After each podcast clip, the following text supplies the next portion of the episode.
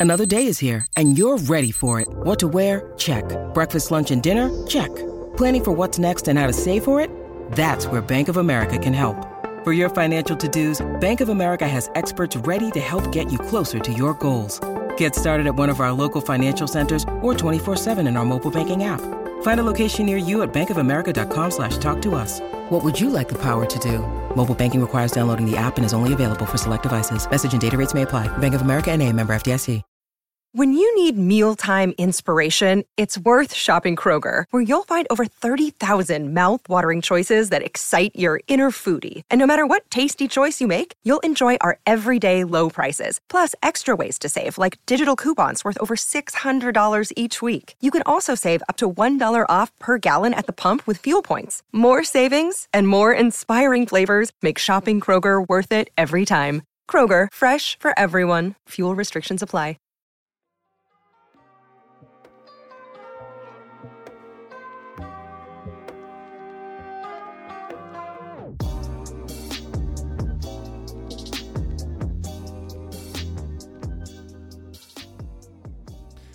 All right, everyone, welcome to the Barca Blaugranes podcast. My name is Josh. I am joined by uh, Manchester City enjoyer, uh, Barca hat wearer, Nathan Page. Nathan, how are we doing today?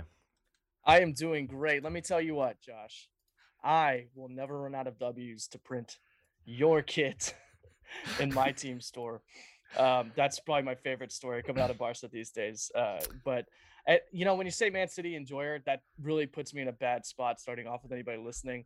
Um, you know, I when I signed up for this, they were just a little plucky startup with Carlos Tevez kicking around the ball. I didn't know that I didn't know what I was getting into as a young boy that this was some sort of uh, sports washing oil tyrant conglomerate uh, running a football organization. So everyone please forgive me, you know, but it is what it is. This is my life now. That's fantastic. Uh, well, we're here to talk about a little bit of Barcelona before we get into the rest of the football world. Uh, Barcelona, and it's like, if anyone listening uh, scrolls the uh, the soccer subreddit, there's just a lot of jokes about levers and Barcelona pulling them and how they're able to do all of this. Uh, they are set to sell another 15% of their TV rights, which is the quote second financial lever which will allow them to, uh, you know, register uh, Andreas Christensen, Franck Kessie, Rafinha, and of course Bob Lewandowski, uh, and the the rumor uh, tr- the rumored transfer of uh, Dave Azpilicueta now. Um, do you find this more hilarious, or this is just how the big soccer clubs work? They can fall backwards for years and manage to end up on their feet with one of the best attacking lineups in the world. yeah, what a what a way to fall from grace, right? To come out of this offseason with one of the strongest clubs in Europe uh, still.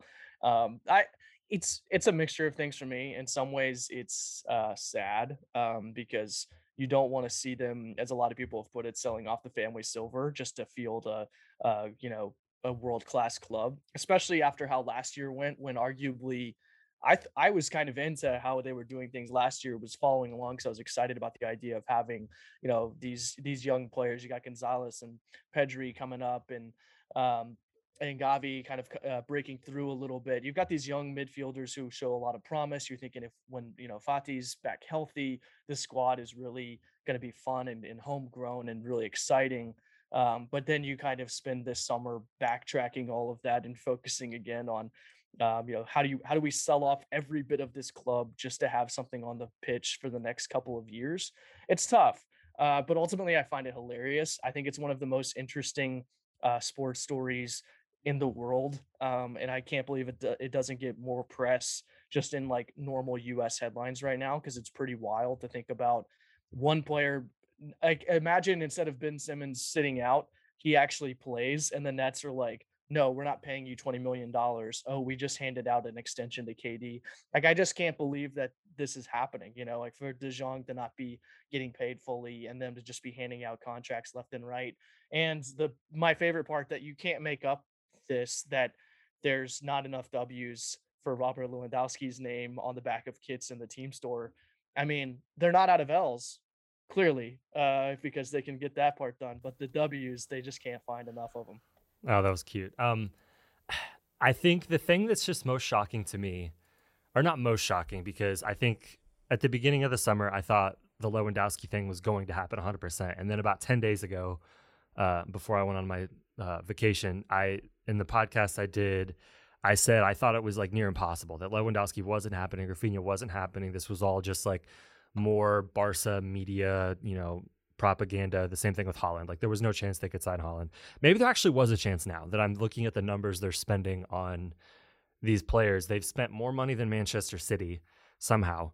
And they managed to keep Ousmane Dembele partially due to the fact of uh, Chelsea getting Raheem Sterling, who they seemed to have preferred over Ousmane Dembele, which I guess that's a whole another discussion. I kind of get, but at the same time, for the second half of this year when Xavi was at Barcelona and actually deployed Dembele in a way that he should be deployed, he was without a doubt one of the top three or four wingers in the world. And so for Barcelona to bring him back as like a footnote on top of Rafinha and Lewandowski, and then like they also just have Memphis Depay and Pierre Emerick Aubameyang just like hanging out. Uh, and if they manage to not sell Frankie De Jong and not sell Memphis Depay, like their their depth is now not funny anymore. Like their midfield and their their attack, like their midfield doesn't have to be the spur of the attack anymore because they have so many good attacking players. And uh this leads me to my next question, which is this I think it's this weekend. I could be wrong. I'm gonna have to get the date. Uh let me Google this real quick. There's an El Clasico happening in Las Vegas. Um let me see when this it oh this is tomorrow. So this is wow, this is okay. I was completely wrong. For some reason, I thought this was like a few days out. So this is tomorrow. We're about uh, 26 hours away from an El Clasico in Las Vegas that's going to feature Robert Lewandowski and Karim Benzema, most likely. Uh, of, of all the things that have happened in our lifetime, a Clasico happening in Vegas with all of these players is just pretty hilarious. Yeah, I mean, for for how things have gone the last year or so, uh, for Real Madrid to be in such a weird place and then to like stumble, seemingly stumble, I guess, into winning the Champions League at the end of it all.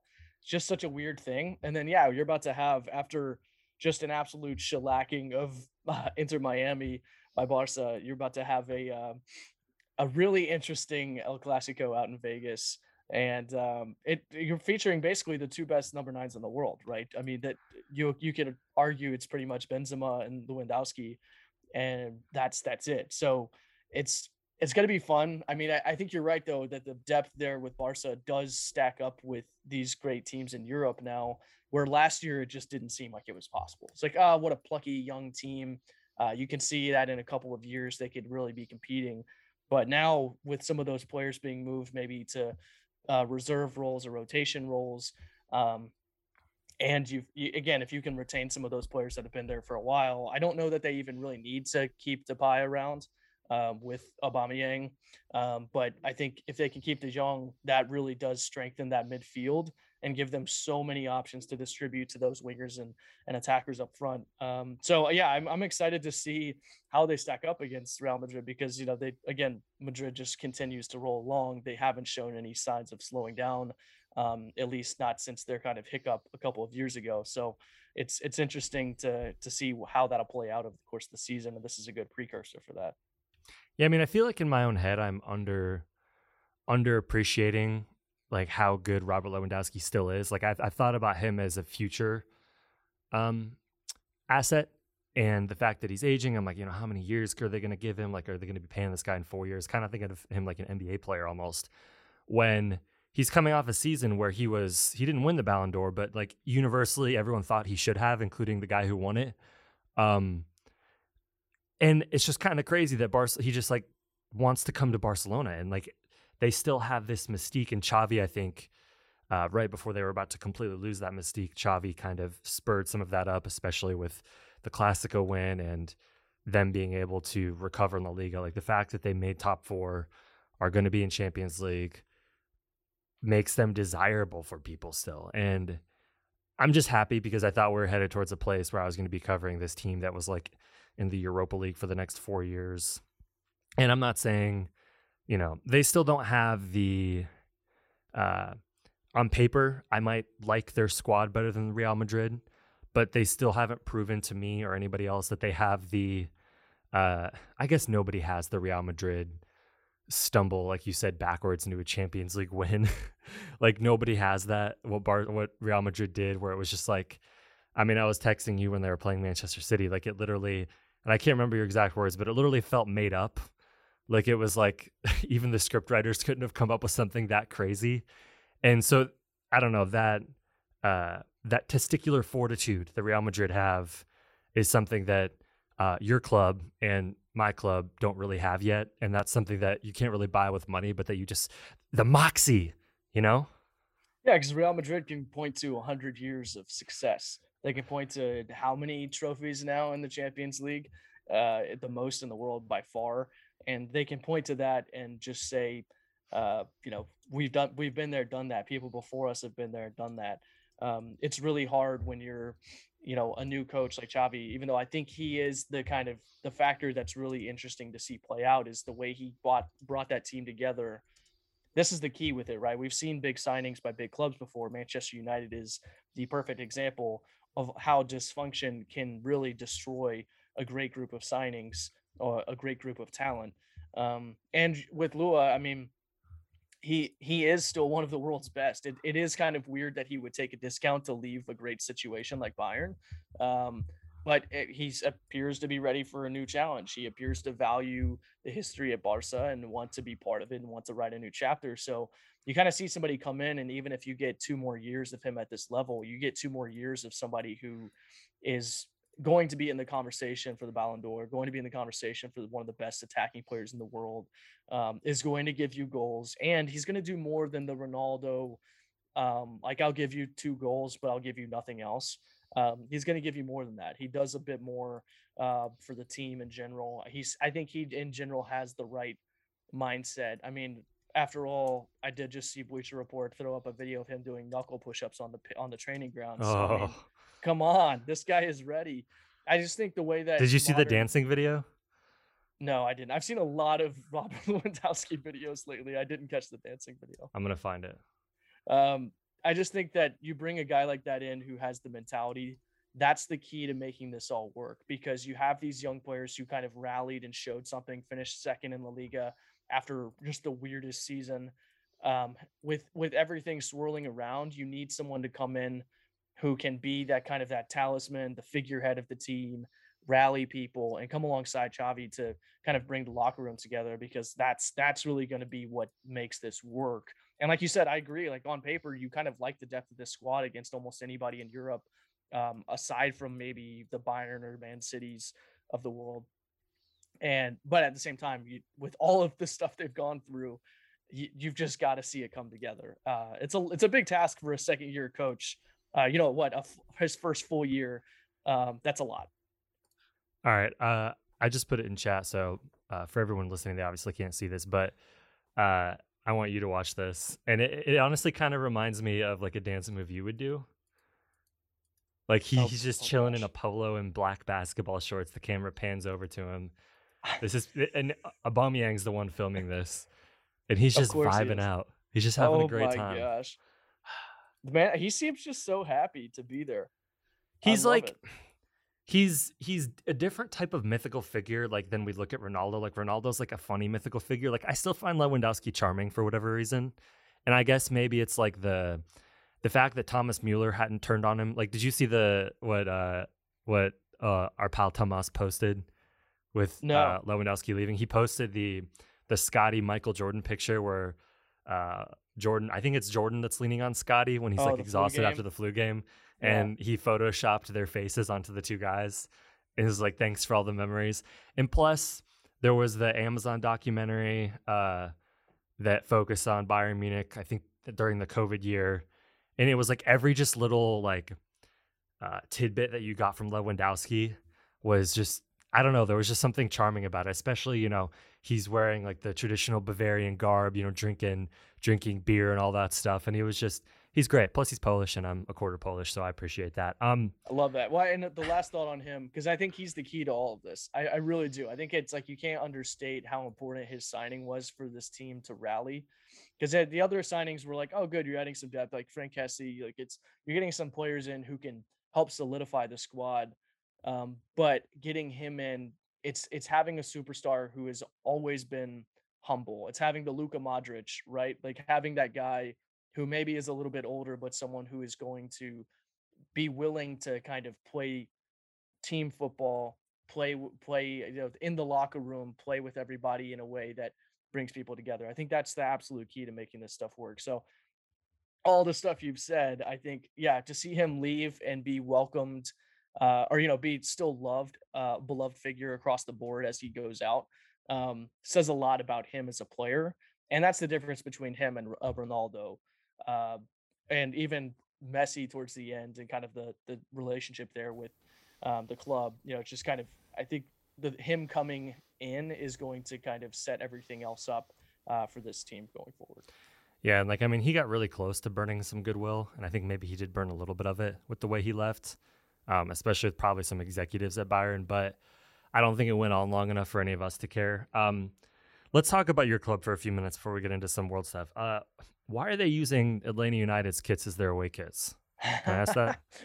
so the red and black is an old is a throwback to like a uh, I believe it's like a mid two thousands or early 2010s. They had the kind of red and black. I, I so they did some of this like striping stuff a couple of years ago as a as an homage to the uh, kind of blue collar construction and um, you know workforce in Manchester. It's an industrial town, you know, things like that. So, um, but yeah, I mean, Manchester is red for the last 100 years, and you're trying to turn it sky blue, winning four straight Premier Leagues, you know, trying to do all this stuff to to really change that um, tone, and you go and uh, make your second kits, red and black. So I don't really get it. I don't understand. I can't explain it. And the yellow in there too. It's literally, it's literally Manchester United, you know, Bournemouth City. You know, what are we doing here? It's not good. Um, how, or I guess not even how. I guess just a note, and everyone's probably seen this. Uh, as far as my math is adding up, they sold Gabriel Jesus and Raheem Sterling for more than they paid for Erling Haaland and uh, Julian Alvarez. Is that true? I think that's right. Which is just kind of annoying. When you um, when you think about what they got Erling Haaland for, for the prices that were bouncing around two years ago. How does that happen? Because Bar- what Barcelona paid you guys for Ferran Torres, I, I do that math, and then I look at what Erling Haaland costs. Is this like? I just don't understand it. I guess is what well, I'm yeah, saying. Yeah, because back to the conversation about Lewa and uh, Benzema, if they're one and two, I mean, Haaland is number three. like, I, it seems like he's right there in terms of the best um, number nines, best strikers, best forwards in the world. So I don't understand it. I mean, maybe it's because he wanted the move. Maybe, um, I mean, yeah. that, this is sort of Dortmund's thing. They they want to do right by their young players. They want to bring them up, sell them off, bring in more, and they want to. They don't want to create ill will. They don't want to have a reputation of being a club that holds guys hostage or doesn't allow them to go Haaland stayed probably a year or two longer than most expected. So maybe it was just kind of an understanding between the club. We're going to let you go where you want to go. We'll take the profit. We've sold enough kits. We've sold enough jerseys. Uh, so get out of here and, and go play for City. And, uh, you know, we will see you in the group stages at Champions League. You know, like I don't, I, I yeah. don't know if that, I mean, that's the only explanation I could think of. Because otherwise, why, especially a club that's rich enough to pay you know, basically any price for a guy at that level. Uh, why was his price so low? I mean, I forget the exact. Yeah, I mean, I, it's insane. The economics of the football world have changed, obviously, but like I think about what Barca paid Dortmund for Ousmane Dembele, and I think about what City paid for Haaland, and I guess you just chalk that up to like one. Barca just got fleeced because everyone knew they had but everyone knows City has a lot of money. I don't know. It doesn't make sense to me. Um, I'm gonna ask you a simple question: Raheem Sterling or Jack Grealish? Raheem Sterling every day and twice on Sunday. Like I, I don't. I was literally. But okay, here's the thing: on... Pep seems like he would know that though. So why, why does he seem to value Grealish so much? So Grealish to me seems like the uh, classic like financial fair play, you know, type of purchase. Because it, because it, coming back to the whole pricing price point thing, you know, like who set the price for Grealish? You know, like I know that that was sort of like a release clause to to bring him in, but that's I mean, 100 million. Uh, I can't remember if it was euros or dollars. Or who pounds, were they bidding you know. against? I don't know who were they bidding against. You know, was I mean, because I don't think that he was somebody who would fit in at Liverpool. Maybe Chelsea gets in on that conversation, but there's so few teams in England that would want him, and I don't think there's any other clubs in Europe that he could even break into. Uh, big clubs, you know. So it's a confusing one to me. I think it, it, if anything, I could think that this is a Pep thing because if you think about like Leroy Sané, um, had an amazing couple of seasons with City and then was out of favor almost immediately. Um, Sterling broke through in this incredible way, became a world class player under Pep, and then was kind of in and out of the squad for two years. So it's just it's something that Pep does where it's like he likes to rotate these wingers, these attacking players, because he wants to get the most out of his squad and create a competitive environment. Um, but this is one where I'm like, wh- why did we let go of Sterling? Who, by if he had just had the like actual minutes, is probably putting together another two seasons like he did before, and is putting himself in the conversation for the best three or four wingers in the world. I don't know. It's just it's really hard for me to kind of grasp why Jack Grealish is the guy for this club when there's so much other talent that was on it. You know, even even Jesus was starting to put it, some things together on the right side last year that we hadn't seen from him before. So I mean, like I get selling him, I guess, because he wasn't going to want to be a backup. agreed. You just signed like the third best striker in the world, soon to be probably the first, unless he gets the city curse on him. And like, I get that, but yeah, the the Grealish thing is like, I don't know. It's, it feels like he's just going to be back on like, like back at like at Everton or Spurs in two years, and that's fine. Um, It's just like if you look at literally all the other attacking talent, Foden's, uh, Bernardo Silva, even you put Cancelo in there, like all of these players, Mahrez, all these players, Jack Grealish is last on the list for me in terms of guys that I want to see out there in a in a big game. it's I just really- disagree. I love seeing Jack Grealish out there in a big game because I know something's going to happen. Did you see the fight with him and uh, Ochoa the other day? I did, I did. Two of the most loathed players in the world, and everybody wanted Grealish to get decked. Yeah, I, I was really hoping it was gonna be like worse than it was, but uh I don't know. I guess like I did gain like a little bit of respect for him in the Atletico Madrid matchup because like I don't know. I guess he didn't completely like he didn't flop when he got his little hair pulled, I guess, which I I appreciated. Um he does have like flashes where I'm like, "Oh, that's why." But they just don't come often enough yet. And maybe maybe in a system with an actual traditional number nine, like he'll make more sense. But I feel like Sterling still makes more sense than that. I th- I think that's the thing is that if they're looking at it like we're building everything around Haaland, which is a, a bit of a risk if you ask some people, just because you're like, okay, well, what happens if Haaland goes down? I mean, this guy's a cyborg, but what what if he does? Um, but it seems like they're building it around him and they want players, which Jesus doesn't fit in here. Sterling really would do better. Like he he thrived in the false nine uh, system because he was just kind of wreaking havoc on the right side, and somebody in the middle was creating for him. He can cut in, he can play on the wing. He you know just he he basically could play on either side and do whatever he needed to do with somebody else creating in the middle for him. Um, if we're gonna switch this up, it does make sense to have Foden and guys like Foden, Bernardo, uh, Mahrez, and um, Grealish creating for someone like Haaland who can just put the ball in the net. I mean, if that's if that's what we're going for, it seems like the more manufacturing of goals is coming. Uh, but it is a bit of a risk when you think about what Sterling did, and to sell him off for relatively cheap, it's kind of like, is he not more valuable than having that money in the bank? Uh, maybe it just kind of got to a point where they needed to pick and choose, and they weren't going to let go of any of those other other players. Um, but ultimately, that one does hurt a bit. I kind of would have been fine. We talked about this, I think, last time I was on. I would have been fine if they had never signed Grealish, but here we are. Uh, so I, I think that he's in the plans in terms of someone that they expect to create, and maybe his skills, which are you know creating mismatches in the wide areas, getting in, getting the ball in. Maybe that becomes more valuable when you have someone who can actually you know put the foot on the ball in the box. All right, uh, I have two more kind of quick hitting topics. We have about eight minutes. Um, let's cover. I'm, I'm going to save the dessert for last, and somehow it's not Cristiano Ronaldo. Uh, let's talk about Cristiano Ronaldo now. Uh, Where's he gonna go if he doesn't want to be at United? Because nobody seems to.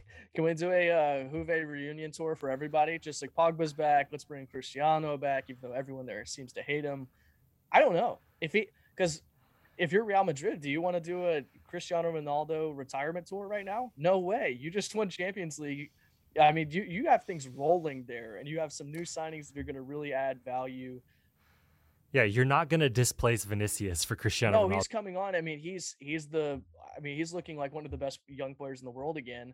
I just, yeah, it makes no sense to me to bring him in there. That that's sort of what I was asking myself is, uh, what what is this guy gonna do? Is it MLS time, baby?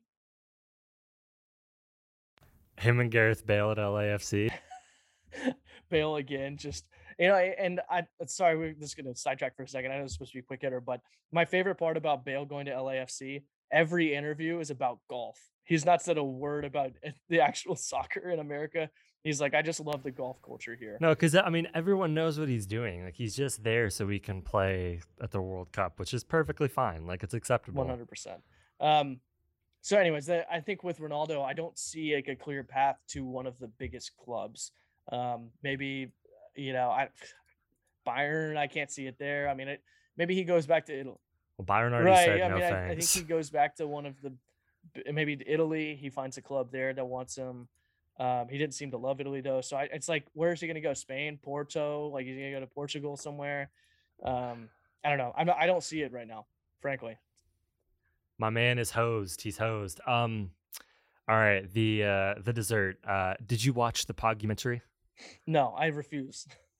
Okay, cool. I, I just wanted to make sure. I couldn't tell if you were gonna be like, kind of give like an anti take, be like, listen, I know it has one star on IMDb, but it was actually really good. Listen, I'm gonna zag real quick. Listen, hey, I know we all want to do this thing where we think that self-made documentaries oh are cool. Oh my gosh. but I mean, what did he think was gonna happen? I don't think that he has made a lot of uh, critical thinking decisions the last few years. Um, What a weird career. yeah, uh, for one of for one of the guys that objectively is one of the best international players, like on the international stage, one of the best players in the history of the world, won a World Cup, had he should have had such a different club career, and yet there's just nothing memorable about what he's done at the club level at all. And it's you know partially you can blame it on Man United, but I think largely, like the decisions he's made along the way is has contributed largely to that. I don't understand it. Um, that's kind of all I had for you. Do you have any like soccer things that have hit your mind before we leave? No, I don't. I can't say that I do. I, I'm intrigued by uh, your Barca and and what they have going on. I think it's it'll be interesting to see. I, I'm hoping that these kind of short term plays turn into something beautiful long term, and uh, we'll see uh, them and Man City battling it out in in the Champions League here in a few months. Yeah, for now, everybody, there's not really much to watch. There's preseason, there's the women's Euros, which is cool. Uh, the quarterfinals today between Belgium and Sweden, and then tomorrow is, uh, I think, France and the Netherlands, I think. Um, so there's that. But other than that, it's just, I mean, this is the worst time of year for American sports fans. The the track and field world championships is happening right now. Uh, Noah Lyles just won the 200 meter, but nobody, I think people in Europe actually care about track and field more than people in the United States. So maybe listeners will appreciate that. That's happening in Eugene, Oregon. Uh, other than that, we got nothing else to talk about. So, Nathan, as always, appreciate you joining us, and we will chat again sometime in the future. Lewa.